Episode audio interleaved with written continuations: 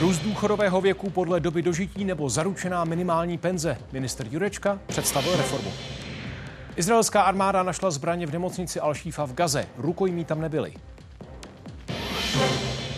Za předčasné splacení hypotéky si budou banky od příštího roku účtovat 1%. Schválila to sněmovna.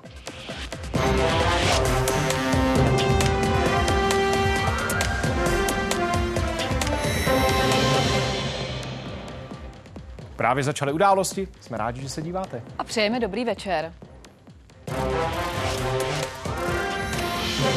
Další postupné zvyšování věku odchodu do důchodu podle délky dožití nebo nový výpočet pro budoucí penze. Minister práce Marian Jurečka představil finální verzi návrhu důchodové reformy. Schválit ji chce příští rok. Beze změn by podle něj hrozilo, že současný penzijní systém přestane fungovat. Objem peněz vydaných na důchody totiž stále roste a příští rok by měl tvořit téměř třetinu všech výdajů státu.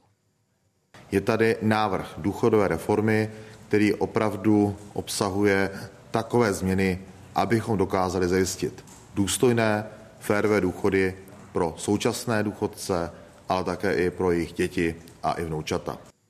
Zveřejnit celý materiál má ministerstvo zítra. K jeho avizované podobě má už teď výhrady opozice. Ten první pocit je ten, že se vlastně mění parametry u zvyšování věku odchodu do důchodu a vlastně snižování tempa růstu důchodu. Takže opět je to jenom eh, změna parametrů, nevíme vůbec eh, eh, vlastně ty finance, které by se do toho systému měly nově, nově vlít. Teď podrobně součástí reformy je už zmiňovaná úprava věku pro odchod do penze. Ten je stanov, teď je stanovený maximálně na 65 let. Nově se má postupně měnit podle toho, jak se bude prodlužovat průměrná doba dožití. Cílem je, aby lidé v důchodu byli přibližně 21,5 roku. Pro příklad dnešní 45 by do penze šli zhruba v 660. Návrh počítá taky se stanovením minimální penze, a to ve výši 20% průměrné mzdy. Změnit se má i výpočet nových důchodů. Jejich růst by měl zpomalit o 150 až 200 korun ročně. Co už naopak prošlo, je například zpřísnění podmínek pro odchod lidí do předčasného důchodu. Od října to jde maximálně o tři roky dřív, než je řádný důchodový věk. Zvyšuje se krácení takové penze a omezuje její valorizace. V příštím roce se taky prodlouží nutná doba pojištění. Zimní dekorace dává Monika Chaloupková do výlohy už po desáté. Právě pro vánoční dárky sem teď chodí zákazníci nejčastěji. No, očekávám určitě většina pro zákazníků. Se rádi chodí na prodejnu vybírat osobně, než přes e-shop. Jsou tady tyhle ty modely. Dopoledne prodávala hlavně lidem v důchodu. Na ten svůj si musí ještě počkat. Do penze si přála odejít za 19 let v 65. Teď počítá i s pozdějším nástupem. Přijatelné pro mě je tak pár měsíců, ale pokud by to bylo víc než roky navíc, tak to už ne. Důchodový věk se má lidem stanovovat v jejich 50. Určovat se má podle průměrné délky dožití. Ročně by se měl zvyšovat maximálně o dva měsíce. My tady budeme nastavovat flexibilní, transparentní mechanismus, který bude opravdu objektivně vyhodnocovat to, jak se nám v budoucnu bude měnit předpokládaná doba dožití. Například lidem narozeným v roce 1968 se má zvýšit důchodový věk o několik měsíců. Ten cíl je vlastně o tom samotný důchodový systém eh, finančně stabilizovat. My v tuto chvíli eh, nechceme zvyšovat jakékoliv eh, tempo odchodu do důchodu. Pro nás je naprosto nepřijatelné, aby ta hranice byla výš než 65 let. Pokud to situace dovolí, přivydělávat si po dosažení důchodového věku už Monika Chaloupková nechce. Plány na penzi má. S manželem se těšíme na cestování. Ten půjde do důchodu dřív. No. Věří, že tohle přání se jí už splní. Kateřina Samková a Vítězslav Komenda, Česká televize.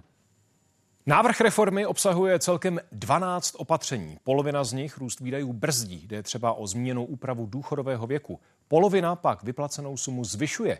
Celkově má reforma peníze ušetřit. V příštím roce dosáhne průměrný důchod zhruba 20 700. Tady už je vidět porovnání s předchozími lety. Loni v prosinci byl ještě o víc než 2600 korun nižší.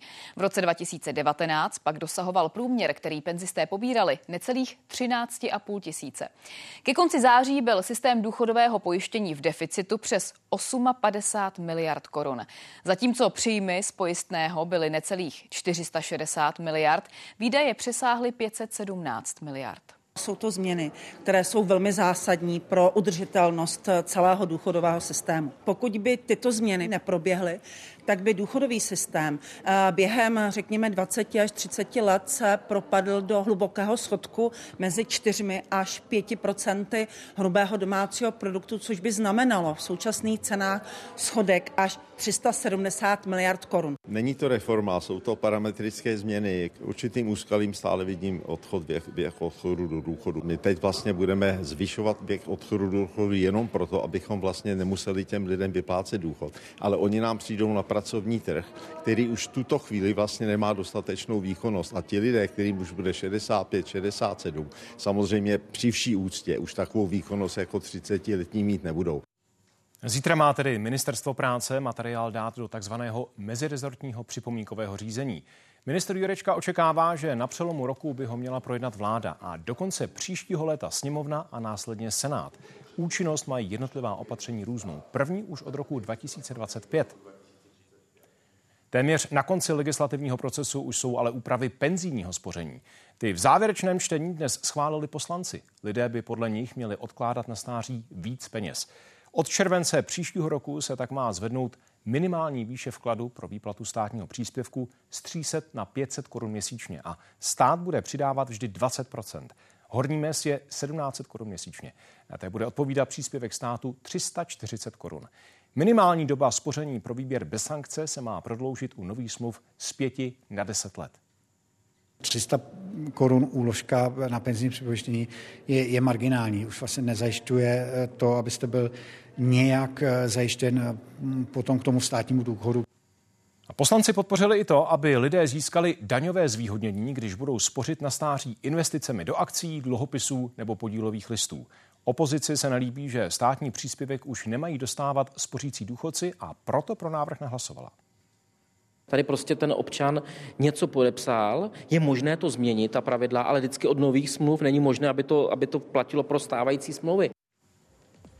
A k tématu se ještě vrátíme o půl osmé. Řekneme třeba, jak se chystané změny projeví v důchodech konkrétních lidí a co si o chystaných novinkách myslí veřejnost. A za chvíli přidáme taky nové informace k vyšetřování podezření z korupce v dopravních zakázkách v Olomouckém kraji. Soud dnes rozhodoval o vazbě pro některé obviněné. Izraelští vojáci v noci prohledávali gazánskou nemocnici Al-Shifa. Našli zbraně a další důkazy, že místo sloužilo jako velitelské stanoviště teroristů z Hamásu. Zatím se ale nepotvrdilo, že by zde věznili alespoň některé ze 240 rukojmích. A Izraelci přivezli také zdravotnický materiál. OSN a muslimské země Izrael za vstup do, Aš- do Al-Shify i dalších nemocnic kritizují kvůli ohrožení civilistů. Podle posledních zpráv se izraelští vojáci z nemocnice zase stáhli. Jednotky intenzivní péče plné prachu, který nutí ke kašli. Zdravotníci tvrdí, že budovu nemocnice v noci zasáhlo ostřelování a oni se pokoušeli evakuovat i mobilní pacienty. zraněné udusí. Nemocnice Al-Shifa se stala cílem pátrání izraelské armády. Dlouhé hodiny vojáci prohledávali rozsáhlý komplex budov, včetně sklepů, s cílem osvobodit rukojmí a nalézt podzemní prostory Hamásu. Podle izraelských i západních rozvědek teroristi dlouhodobě využívají zdravotnická zařízení jako krytí. Také kvůli tomu, že se jim v minulých pozemních operacích armáda židovského státu vyhnula. Už v roce 2014 popsala zneužívání největší gazánské nemocnice Amnesty International. Ozbrojenci Hamásu využívali opuštěné části nemocnice Al-Shifa, včetně ambulance k věznění, vyslýchání, mučení a týrání podezřelých. Ostatní části budovy přesto dál fungovaly jako zdravotnické zařízení. Izrael ve středu ráno uvedl, že jeho armáda doručila do nemocnice v Gaze dětskou výživu, inkubátory a léky. Součástí izraelských jednotek jsou také zdravotnické týmy a arabsky mluvící vojáci. Boje v komplexu budov, ve kterých se kromě příslušníků Hamásu nachází i větší počet civilistů, lékařů a pacientů, patří k nejsložitějším operacím izraelské armády od spuštění pozemní invaze do pásma Gazy. A právě situace civilistů se podle mezinárodních agentur neustále zhoršuje. Na jejich gazy dorazila ředitelka dětského fondu OSN. Prohlásila, že žádné z milionů dětí v této palestinské enklávě není v bezpečí. Chtěla jsem vidět na vlastní oči, co se zde děje, poznat, jaký vliv má válka na děti a ženy. Kvůli velmi negativnímu dopadu bojů na civilisty míří na Jeruzalém stále tvrdší kritika. Po Iránu zašel nejdál turecký prezident, zatímco Hamas označil za legitimní politickou sílu, Izrael obvinil spáchání genocidy a vyhrožování jadernou bombou. Otevřeně s čistým svědomím říkám, že Izrael je teroristický stát.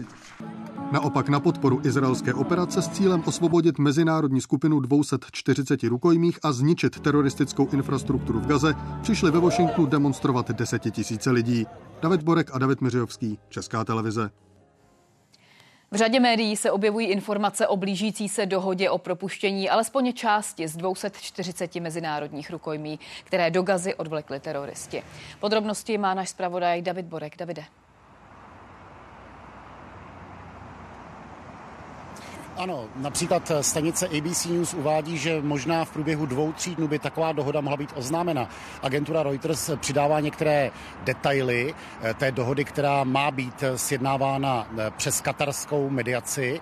Eh, má se na to propuštění možná 50 rukojmích, zejména civilistů, žen a dětí, výměnou za třídenní celkové příměří, tedy v celém pásmu Gazy a také patrně za propuštění některých palestinských vězňů, typově žen, které jsou eh, v izraelských věznicích. Zároveň tomu ale dodejme, že Benjamin Netanyahu, izraelský premiér, včera vydal takové suché prohlášení, ve kterém řekl, že cokoliv teď probíhá v médiích, jsou jenom spekulace a že samozřejmě dokud to oficiálně vláda neoznámí a nepotvrdí, tak to není oficiální informace. Kdo ví, možná i to, co se stalo dnes, tedy že poprvé za více než měsíc eh, do Gazy přijel kamion eh, s palivem, může nějak souviset s jakými si gesty souvisejícími s tím vyjednáváním. Opravdu eh, po 7. říjnu poprvé Izrael umožnil jeden kamion naplněný 23 tisíci litry nafty pro humanitární účely, pro rozdělování pomoci přes agenturu OSN. Ale to samozřejmě neznamená, že, že by boje skončily teď. Naopak pokračují v posledních dnech, jsou velice intenzivní. Mimochodem dnes izraelská izraelská armáda odpálila budovu gazánského parlamentu, kterou obsadila před dvěma, třemi dny. Zároveň platí, že neutichají ani ty ostatní fronty. Americké námořnictvo dnes zlikvidovalo střelu, kterou opět vystřelili z Jemenu tamní proiránští spojenci Hutiové směrem k Izraeli. Francie vydala mezinárodní zatykač na syrského prezidenta Bašára Asada. Žádá jeho vydání kvůli použití chemických zbraní proti civilistům v roce 2013. Podle místních zdrojů tehdy ve městě Guta zahynulo 1700 lidí. Vůbec první zatykač na syrského diktátora se týká taky jeho bratra a dvou generálů. Vývoj v případu ovlivňování veřejných zakázek na dopravní stavby v Olomouckém kraji. Většina ze 13 obviněných doznala vinu. Stíhání budou na svobodě. Ve vazbě skončil jen podnikatel a člen krajského vedení ODS Robert Knobloch. Jeho spolustranník Michal Zácha už rezignoval na funkci náměstka Hitmana. A víc teď řekne Martin Laštůvka. Martine, jaké další dopady do místní politiky vyšetřování přináší? Současná krajská koalice bude pokračovat. Rada na svém pondělním jednání odvolá ředitele zprávy silnic. Hejtman Josef Suchánek řekl, že za náměstka Michala Záchu má koalice náhradu. Eh, Zácha měl na starosti kromě dopravy také sport. Jaká ta náhrada bude, ale hejtman Olomouckého kraje neoznámil. Za necelou hodinu začíná jednání eh, krajské ODS. Eh, ta vyzvala Michala Záchu a Roberta Knoblocha, aby opustili své stranické funkce. Zácha byl stranickým předsedou tady v Olomouckém kraji a podle ČTK už své stranické funkce opustil. Pokud jde o post eh, uvolněného radního v Přerově, tak tam podle primátora Petra Vrány zatím Michal Zácha svoji rezignaci neoznámil. Městský soud v Brně tady dali vyšetřovatelům zelenou pro spuštění akce Autostráda a odpoledne na stejném místě poslal soud do vazby Roberta Knoblocha. Ze strany státního zástupce bylo tvrzeno, že je zde riziko, že by klient mohl utíkat. Včera se většina ze 13 obviněných osob k té trestné činnosti, která jim kladena za vinu, doznala a ostatní obvinění byli ze zadržení propuštění na svobodu. Součástí organizované zločinecké skupiny byl podle vyšetřovatelů také Roman Láčík, bývalý manažer olomoucké pobočky stavební společnosti POR, která sídlí v této budově a je jen na dohled od ředitelství zprávy silnic Olomouckého kraje. Její ředitel David Štěpánek je také obviněný. Jestli je mezi zmanipulovanými zakázkami i oprava průtahu v Litovli na Sobůrkách jasné není. Sport tady nabídl nejlepší cenu s náskokem necelých 6 milionů před pěticí konkurentů. V dané věci vystupuje por jako osoba poškozená a úzce spolupracuje s policií České republiky. Já samozřejmě ty obavy mám, aby prostě se nezastavila ta stavba, aby prostě opravdu ten ta třetina se dodělala, hlavně, aby e, tyto investice e, zprávy silnic nebyly zastaveny, protože by to bylo i pro nás jako pro město velký problém. I o této krajské zakázce spolu rozhodoval náměstek hejtmana Michal Zácha. Podle policie také patří k hlavním aktérům kauzy Helena Ondřejová a Martin Laštůvka, Česká televize. Česko přidalo na sankční seznam podnik spravující majetek Ruské federace v zahraničí. Schválila to vláda. Z příjmu tohoto podniku je podle šéfa diplomacie Jana Lipavského přímo financovaný ruský režim. Na českém území spravuje velké množství nemovitostí, hlavně v Praze a v Karlových Varech.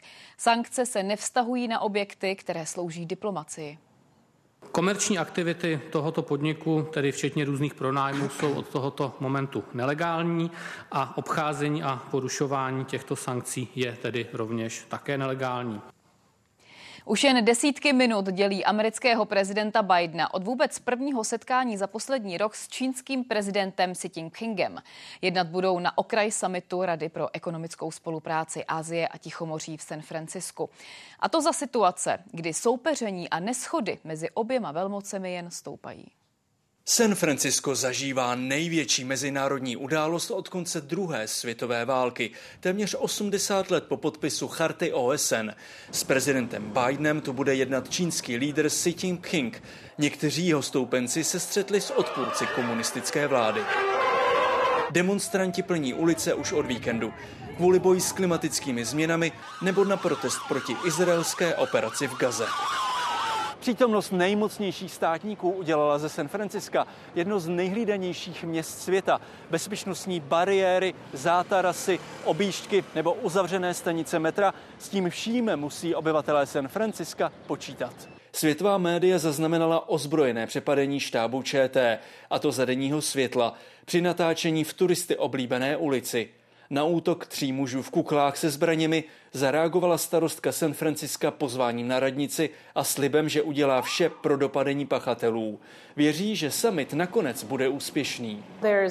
Je tu prezident Číny, různí premiéři a další uh, lídři z Mexika, Kanady.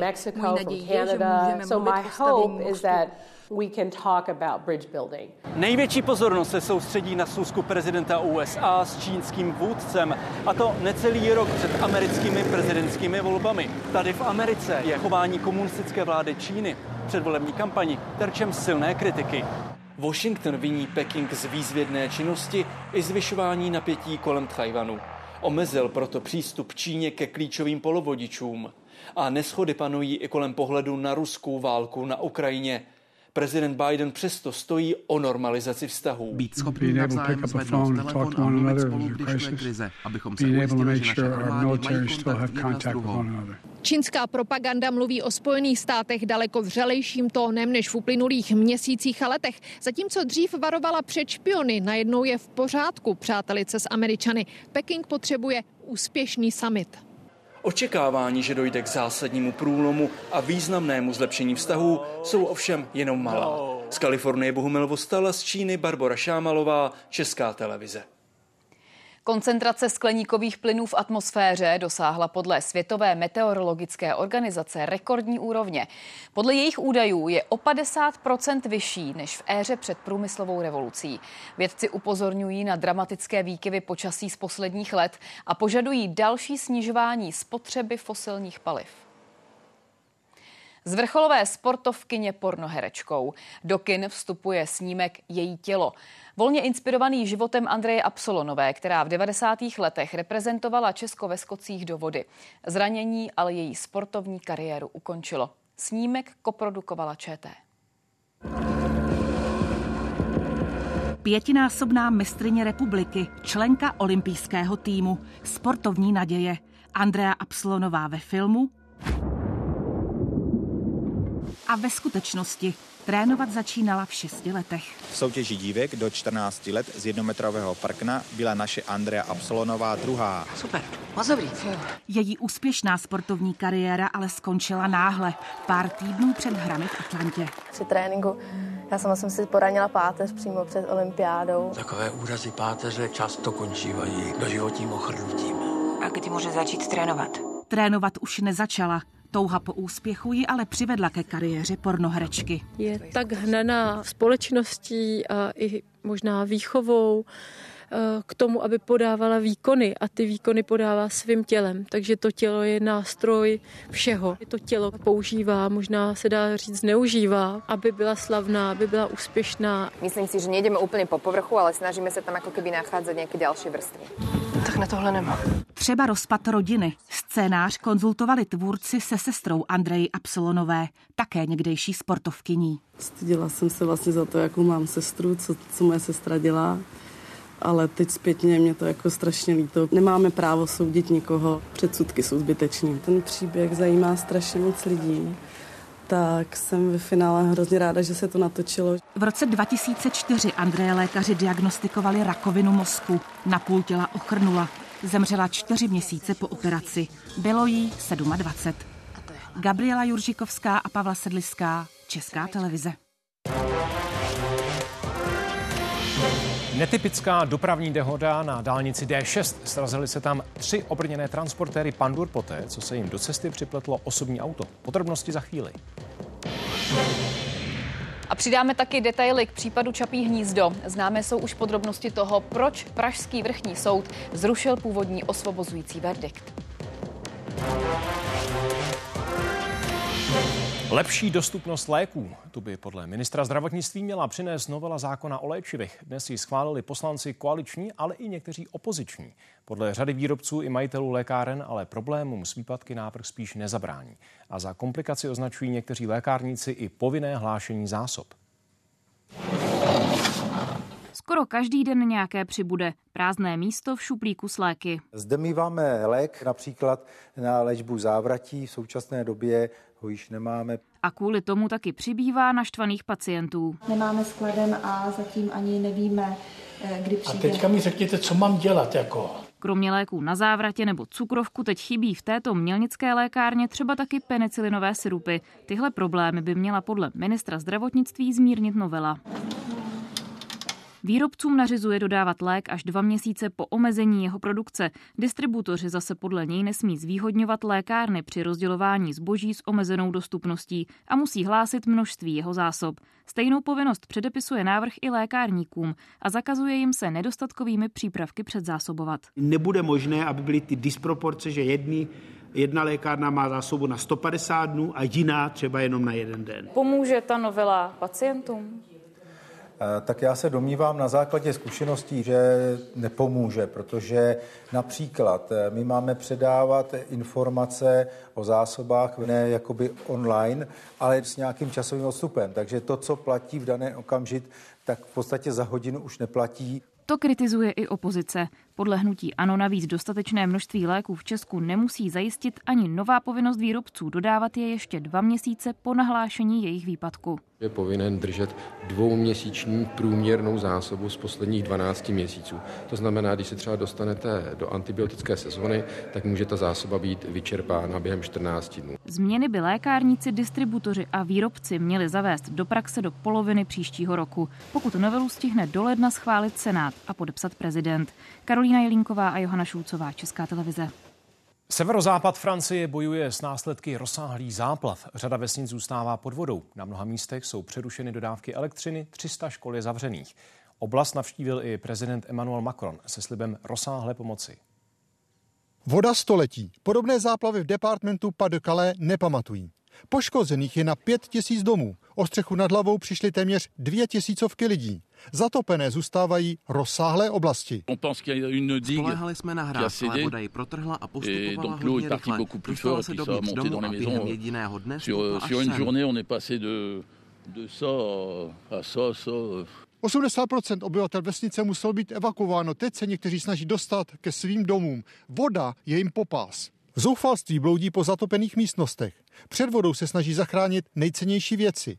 Nejraději by už začali s úklidem, ale voda je pořád ještě vysoko. Jen těžko lze odhadnout, kdy se tito lidé budou moci do svých domů trvale vrátit, protože i když klesne voda, stále ještě jim nepůjde elektřina. Les gens comprennent que ben, Je comprends, les gens ils sont dans la détresse, ils ont besoin de leur chercher des vêtements chez eux, mais euh, on n'a que deux employés de la commune, quelques adjoints, au bout d'un moment, pour tout faire.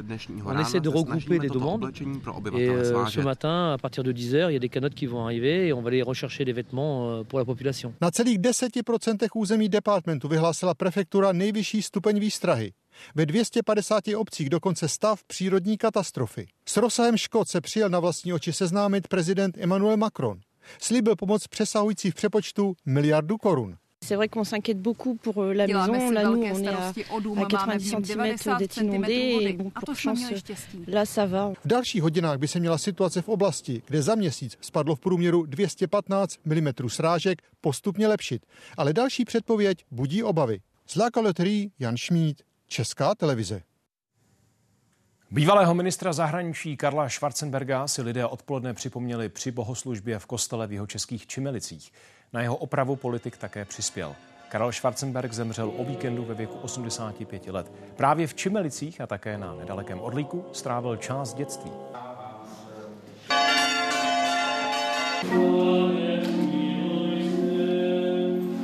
Otec sloužil na zámku tady u Schwarzenberka jako vedoucí zahradník. A pan Schwarzenberg sám, tento Karel, ten měl k Čimelicím ohromný vřený vztah, protože zde strávil kus svého dětství za druhé světové války, než odešli do Rakouska. Polská policie včera zadržela hledaného Tomáše Čermáka. Ten je pravomocně odsouzený k pěti a půl letům vězení za podporu a propagaci terorismu. Veřejně vyzýval k násilí proti politikům. Čermák se trestu vyhýbal a v červenci na něj krajský soud v Plzni vydal mezinárodní zatykač. Tři obrněné transportéry Pandur české armády se dnes ráno srazily na dálnici D6 západně od Prahy. Je to už druhý takový případ. Před sedmi lety podobná srážka u tábora vyřadila čtyři vozy na několik let a oprava stála skoro 100 milionů korun. Transportéry Pandur i 14 let po objednání stále nejmodernější bojová vozidla české armády, bezmocně odstavené na dálnici, působí trochu nepatřičně.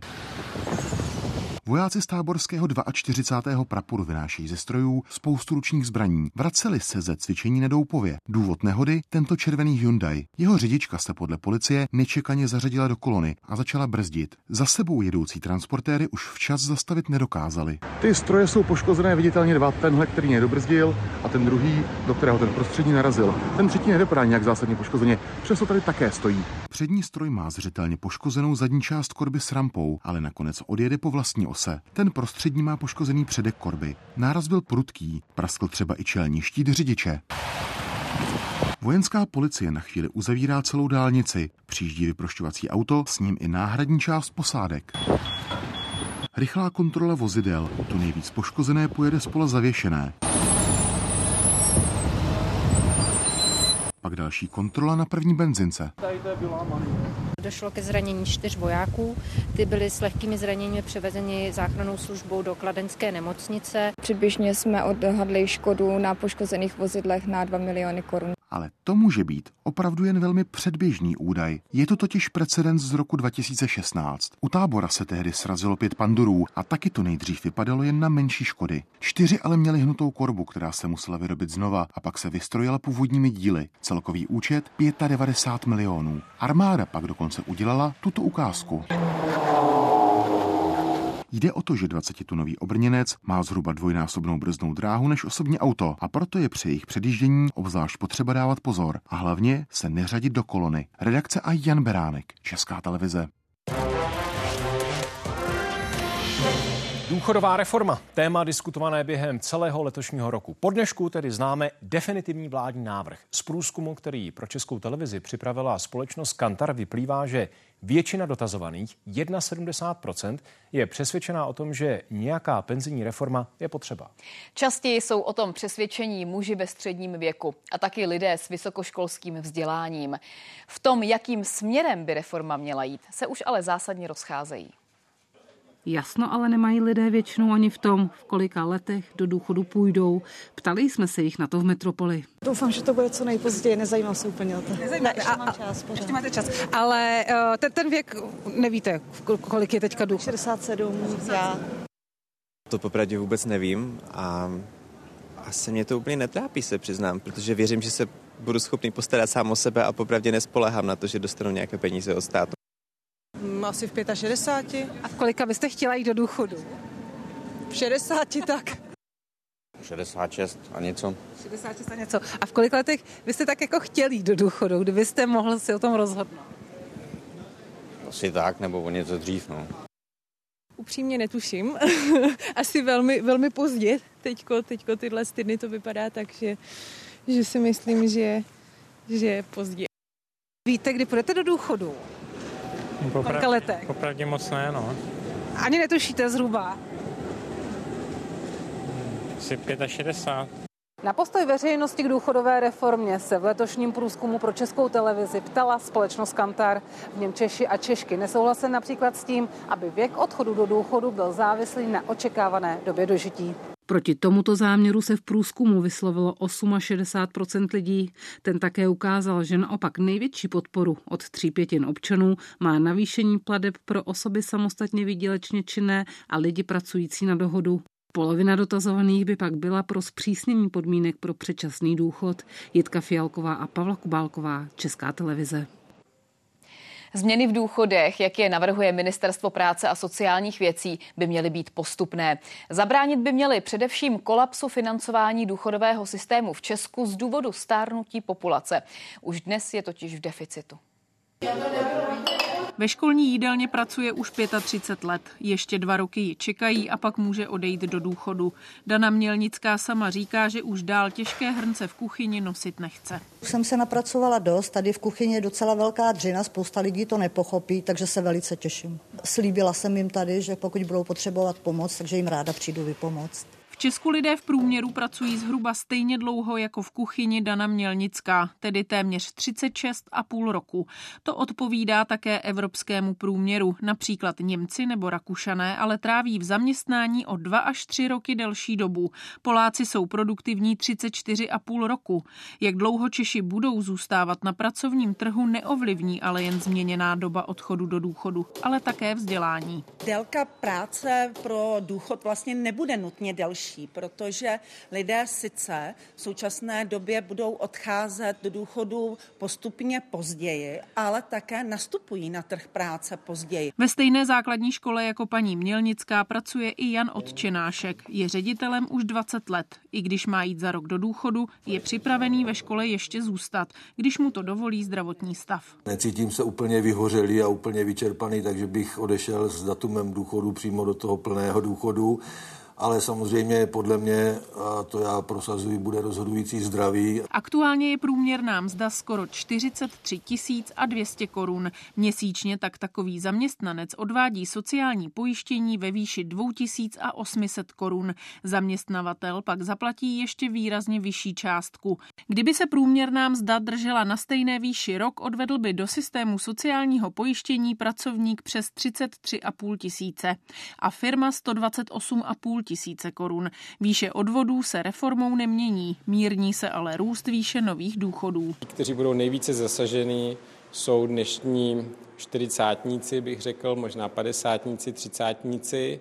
Ty se budou muset nějakým způsobem opravdu adoptovat na to, eh, že budou mít ten důchod trošku později, než možná počítali a bude možná trošku nižší, než, než, než počítali. Novinkou by mělo být také dobrovolné sdílení základů pro výpočet důchodu pro manžele. Jejich odvody sociálního pojištění by se tak sčítaly a pak by jim úřady vyměřily zhruba stejný důchod.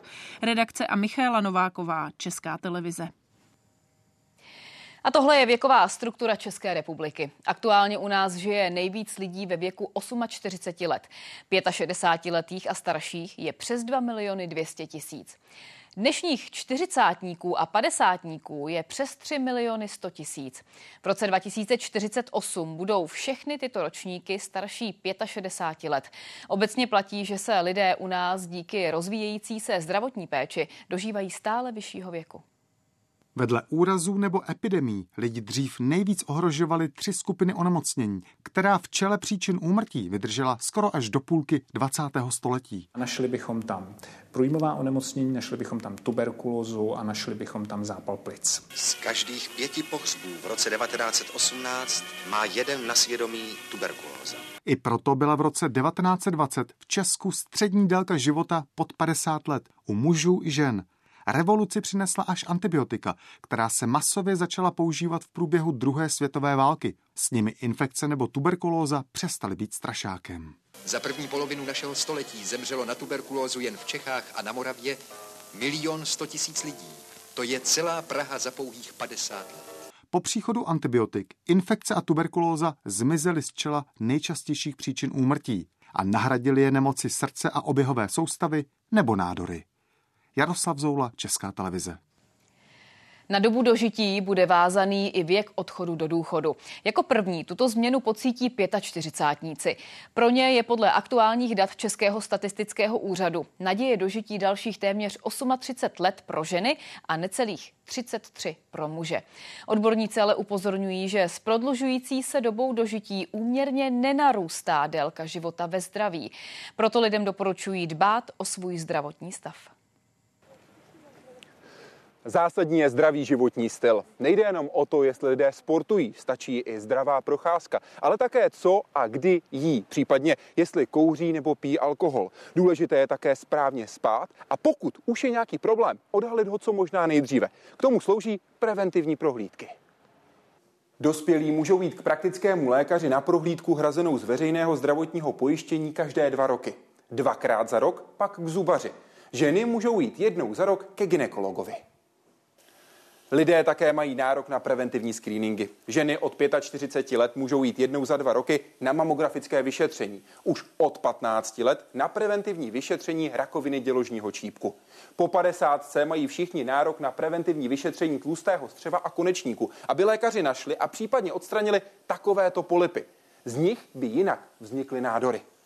Současní i bývalí kuřáci se pak můžou zapojit do pilotního screeningu rakoviny plic.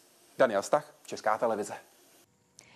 Neobvyklé vlny veder v Jižní Americe, třeba v brazilském Rio de Janeiro, padl rekord, když teploty přesáhly 42 stupňů. Víc k tématu za chvíli.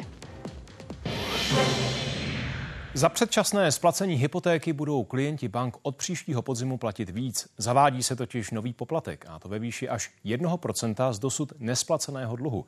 Schválila to sněmovna. Norma teď míří do Senátu stovky maximálně nižší jednotky tisíc korun. Administrativní poplatek, který teď banky vybírají za předčasné splacení hypotéky. Od příštího roku k tomu budou přičítat čtvrt procentního bodu z nesplacené částky za každý zbývající rok fixace. Maximálně ale jedno procento. Předpokládejme, že jsem klient, který uh, chce splatit předčasně před uh, uh, koncem své fixace 1 milion korun a zbývají mi tři roky do konce fixace. Potom já zaplatím 3 krát 0,25% a 0,75 z 1 milionu korun. 1 milion je 7500 plus tedy stále jsou v platnosti administrativní poplatky, které si banka může účtovat. Je třeba říct, že to bude platit pouze pro nové smlouvy, případně eh, pro nové fixace. Právě ministerstvo financí původně navrhovalo poplatek až 2% z nesplacené jistiny. Návrh narazil nejen u opozice, ale také některých koaličních stran. Pro nás byl naprosto nepřijatelný ten původní návrh, který přišel z ministerstva financí. V momentě, kdy koalice se rozhodla, že tam ponechá tak pro nás bylo menším zlem, aby tam ponechala 1% než 2%. My ten návrh bereme jako kompromis, politickou realitu. Jsme rádi, že se konečně vyjasní, za jakých podmínek bude možné hypotéku předčasně splatit, tedy při porušení smlouvy. Návrh zákona dál počítá s tím, že lidé můžou každý rok zdarma splatit až čtvrtinu svého dluhu. Sankce taky nebudou platit pro rozvádějící se manžele. Redakce Anina Ortová, Česká televize. Nemocnice začínají rozdávat rozpisy práce na prosinec. Ovlivňuje je protest části lékařů, kteří nechtějí sloužit další přesčasy. V posledním měsíci roku tak pacienti musí počítat s mírnými omezeními. Česká televize oslovila velké nemocnice napříč kraji. Většinou se shodují v tom, že akutní péče se protest nedotkne. Někde ale připouští třeba odklad menších operací a zákroků. Rozpis je daný. Rozvrh na prosinec. Přednostové klinik ho rozdávají lékařům podle zákona 15 dní předem. Je to rozpis bez přesčasu. Reflektuje to, aby bylo možné dodržet eh, nepřetržitý provoz při dodržení zákonníku práce. Dopady to bude mít jistě pro e, pacienty v tom smyslu, že se můžou prodloužit čekací doby na ošetření na urgentním příjmu. Změnou režimu služeb v nemocnici lékařů fakticky ubyde v Hradci až 130 denně. V průběhu zítřka, nejpozději pondělka, budeme eh, některé pacienty informovat o tom, že budeme muset odložit některé plánované výkony a některou plánovanou péči zhruba o 20% I když sama nemocnice nabídla lékařům zvýšení platů, přesto dnes i poslední jednání s odboráři selhalo. Pan ministr Válek prakticky nepřišel s eh, řešením ani jedné z poloviny problému, ani legislativní, ani ekonomický. Na dalších návrzích pracujeme, řekl minister s tím, že resort posílí platy. Je to částka opravdu blížící se, tedy řekněme 7 miliard, ale jsme připraveni navýšit třeba ještě o jednu, dvě miliardy jít ještě dál. Třeba tady ve Vyškovské nemocnici pracuje 131 lékařů a lékařek. Výpověď z dohod o přesčasech zatím podalo 58 z nich. Vedení nemocnice s nimi dál jedná. Akutní péče by ale ohrožená být neměla. Pokud k dohodě nedojde, tak jednou z variant řešení je oddálení termínu plánovaných, ale upozorňuji, že neakutních výkonů u pacientů. V tom případě eh, se budeme snažit o to, aby ten dopad na ty nemocné byl skutečně co nejmenší. Stejný problém řeší třeba i úrazová nemocnice v Brně. Tam dohodu o přesčasech podepsala polovina zdravotníků. Operace zatím neomezí. Šimon Šup a Vlastimil Weiner, Česká televize. Britsko-indický spisovatel Salman Rushdie získal cenu nadace knihovny Václava Havla. Tu každoročně obdrží autor, který čelí persekuci kvůli svým názorům. Iránský režim vydal už v roce 1989 náboženský příkaz zavraždit ho za jeho knihu satanské verše. V loni se o to pokusil americko-libanonský útočník, který ho během veřejného vystoupení v USA pobodal nožem. Britský nejvyšší soud odmítl plán vlády premiéra Rishiho Sunaka na deportaci odmítnutých žadatelů o azyl do africké Rwandy. Ta podle soudu není bezpečnou zemí. Londýn deportace prosazoval, aby snížil počet migrantů, kteří do Británie nelegálně připlouvají přes Lamaňský průliv. Sunak se ale plánu nevzdává a chce lety do Afriky zahájit na jaře 2024. Ještě pořádně uklidit a vyčistit nábytek. Postele jsou už ustlané. Tady je už všechno připravené na první skupinu migrantů z Velké Británie. Jenže ti, co měli přijet, nakonec nedorazí. Britská vláda dnes tady v Londýně prohrála soudní při o to, jestli může nebo nemůže odesílat migranty do Rwandy. Podle soudu by něco takového bylo nelegální. Existují závažné důvody se domnívat, že žadatelé o azyl vyslaní do Rwandy by byli vystaveni skutečnému riziku navrácení do původní země. Soudci neodmítli princip převážení migrantů mimo Británii, konstatovali ovšem, že Rwanda jako taková není bezpečnou zemí. The government has been working already on a new treaty with Rwanda and we will finalize that in light of today's judgment. Pro samotného premiéra je dnešní rozhodnutí nejen komplikace, ale také velká politická rána a další prohra. Soudní rozhodnutí přichází jenom dva dny potom, co kabinet Rishiho Sunaka zažil obrovské zemětřesení a potom, co vládu musela opustit ministrině vnitra. Sunak tím Suelo Bravemanovou vlastně ušetřil potupné porážky, jenže tam mu příliš vděčná není. Spíš naopak. V ostrém dopise po svém odvolání ho nařkla z toho, že se mu nedaří vládnout, že jeho plány nefungují a že by měl raději změnit kurz.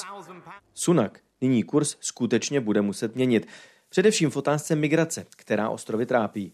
A to nejen proto, že tyhle přípravy na nakonec neuskutečněný výlet Británii už stály v přepočtu skoro 4 miliardy korun. Z Londýna Lukáš Dolanský, Česká televize. Vysokoškoláci v pěti městech se zapojili do třídenní stávky za klima. Kritizují podle nich nespravedlivé a neudržitelné nastavení společnosti. Požadují i speciální klimatický zákon, který by se neměnil podle toho, kdo zrovna vládne. Ministr životního prostředí Petr Hladík uvedl, že taková norma není třeba a že kabinet se zavázal k uhlíkové neutralitě do roku 2050. Vrchní soud v Praze zrušil sprošťující rozsudek v kauze Čapí hnízdo kvůli nedostatečně a chybně provedeným důkazům. Zprávu jako první dnes přinesl server Česká justice. Kauzu dlouhodobě sleduje kolega Jiří Hinek. Jirko, víme, co konkrétně odvolacímu soudu vadilo a co teď bude následovat. Zjednodušeně řečeno, tak vrchní soud v Praze vytkl senátu Jana Šota, že se při hodnocení důkazů přiklonil k tomu, jak je vysvětlovala obhajoba Andreje Babiše a Jany Naďové a že je nehodnotil v uceleném řetězci. Zásadní věc, soudce Jan Šot opřel ten svůj osvobozující rozsudek mimo jiné o výpověď stavebního technika Jana Bareše, který řekl, že z doslechu od rodiny Andreje Babiše věděl, že oni nespojovali tu žádost o dotaci s vyčleněním Čapího hnízda z holdingu Agrofert. Nicméně odvolací soud řekl, že tato slova a toto, co on řekl, bylo pouze zprostředkované a byl to subjektivní názor svědka. Teď musí stejný senát soudce Jana Šota zahájit nové jednání a vynést nový verdikt. Zatím není jasné, kdy se to stane. Nicméně ještě nakonec chci dodat, že dnes také na ten verdikt reagoval sám Andrej Babiš, který v podstatě řekl, že je překvapený, protože podle jeho názoru se městský soud tou kauzou velmi důkladně zabýval. Vládní koalice se dohodla na přesunech mezi kapitolami rozpočtu na příští rok ve výši zhruba 150 milionů korun. Peníze mají jít třeba na opravy památek nebo organizacím, které se věnují připomínání demokratických hodnot. Naopak opoziční, opoziční přesuny zhruba za 190 miliard korun koalice nepodpoří. Zbyněk Staňura měl před druhým čtením rozpočtu hlavní cíl uhájit ho s co nejmenšími změnami.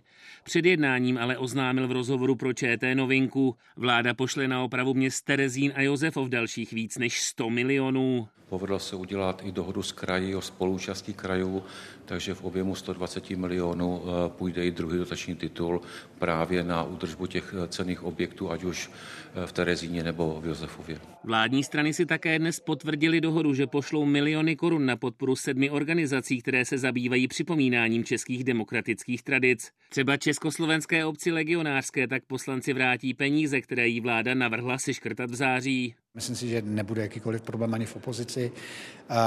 Pro částku 12 milionů korun z vládní rozpočtové rezervy na paměťové organizace. Naopak na přesunu až 5 miliard pro školství se zatím koalice nedohodla. Podstatně víc chce změnit rozpočet opozice. Hnutí ANO navrhuje přesunout 100 miliard, hnutí SPD pak 90 miliard. Peníze by rádi poslali hlavně na dotace cen energií. Jestliže se ta regulovaná složka, která tvoří 30 z celkové ceny energií, zvedne o 71% tak prostě to zasáhne samozřejmě všechny. Máme tam 30 miliard, je to přesun z odvodu Evropské unie ve prospěch řešení narůstající cen elektrické energie. Poslanci budou návrh zákona o státním rozpočtu na příští rok definitivně schvalovat ve středu 29. listopadu. Pokud zákon podle očekávání projde, bude ho ještě v první polovině prosince posuzovat prezident Petr Pavel. Karolína Jelínková a Petr Vašek, Česká televize. Nečekané vlně veder čelí až 100 milionů Brazilců. V Rio de Janeiro padl listopadový rekord přes 42 stupňů. Léto přitom na jižní polokouli začíná až v druhé půlce prosince. Úřady připisují nezvykle vysoké teploty meteorologickému jevu El Niño a klimatickým změnám. Proslulá pláž Copacabana v Rio de Janeiro se ve vlně veder utápí celý měsíc před začátkem léta na jižní polokouli. V kombinaci s vysokou vlhkostí vyhnala pocitovou teplotu v druhém největším městě Brazílie až k 59 stupňům. Mas Nemusíte být na slunci, abyste ty vysoké teploty cítili. Você não precisa ter incidência do sol. Jiní si pobyt na pláži užívají.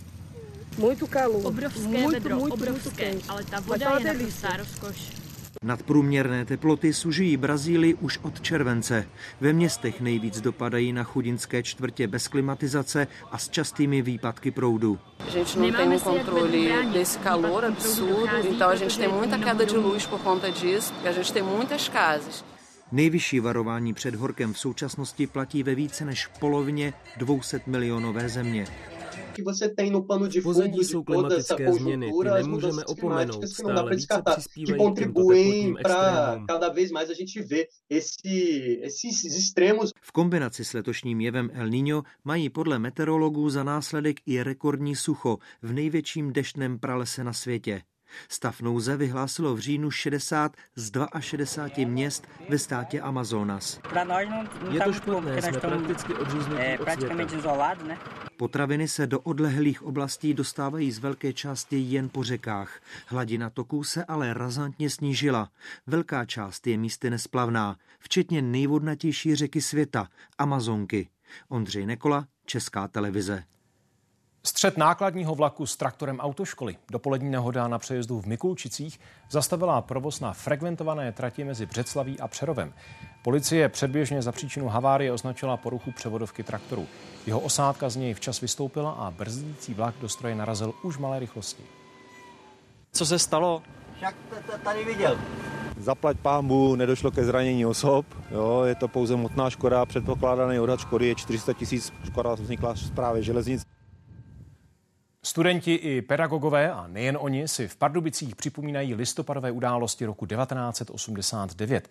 Před chvílí v univerzitní aule skončil slavnostní koncert Komorní filharmonie Pardubice nazvaný Studenti za svobodu a demokracii.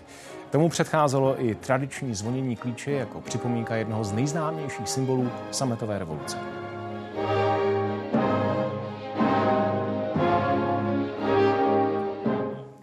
Listopadové události připomíná i nový film s názvem 1989 Chceme dýchat. Mapuje teplickou nezávislou kulturní scénu a také demonstrace za lepší ovzduší. Začaly několik dní před těmi pražskými. Na podzim se u nás na severu už zase nedá dýchat. Záběry z filmu Karla Strachoty připomínají situaci, která do teplických ulic přivedla tisíce lidí. Drželi jsme se za ruce a skandovali. Chceme čistý vzduch.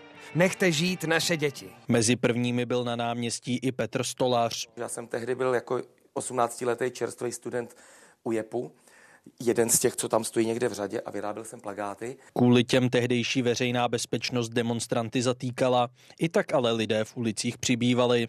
Ať se rozprchneme kamkoliv, jakkoliv, nebo nás roz, roz, rozeženou, tak zítra ve čtyři bylo heslo, který se skandovalo. Vaše schromáždění je nezákonné, není povoleno městským národním výborem. Byl jsem v těch situacích, když někdo do mě stačil rukou, nebo mě bouch do foťáku, eh, anebo prostě vypadni a, a tohleto. A já jsem já dělám dokumentaci, to nikoho nezajímalo tenkrát. Fotky mohou lidé vidět v divadle v Pytli v hrobu na Teplicku, film pak na webu projektu Jeden svět na školách. Milan Danda, Česká televize Teplice. Česko má nové výcvikové centrum pro simulované vesmírné mise s takzvanými analogickými astronauty na palubě. Little Moon City, měsíční městečko, tvoří hlubiná stanice, včetně kontrolního řídícího střediska. Na projektu se podílí ČVUT společně s Filozofickou fakultou Univerzity Palackého.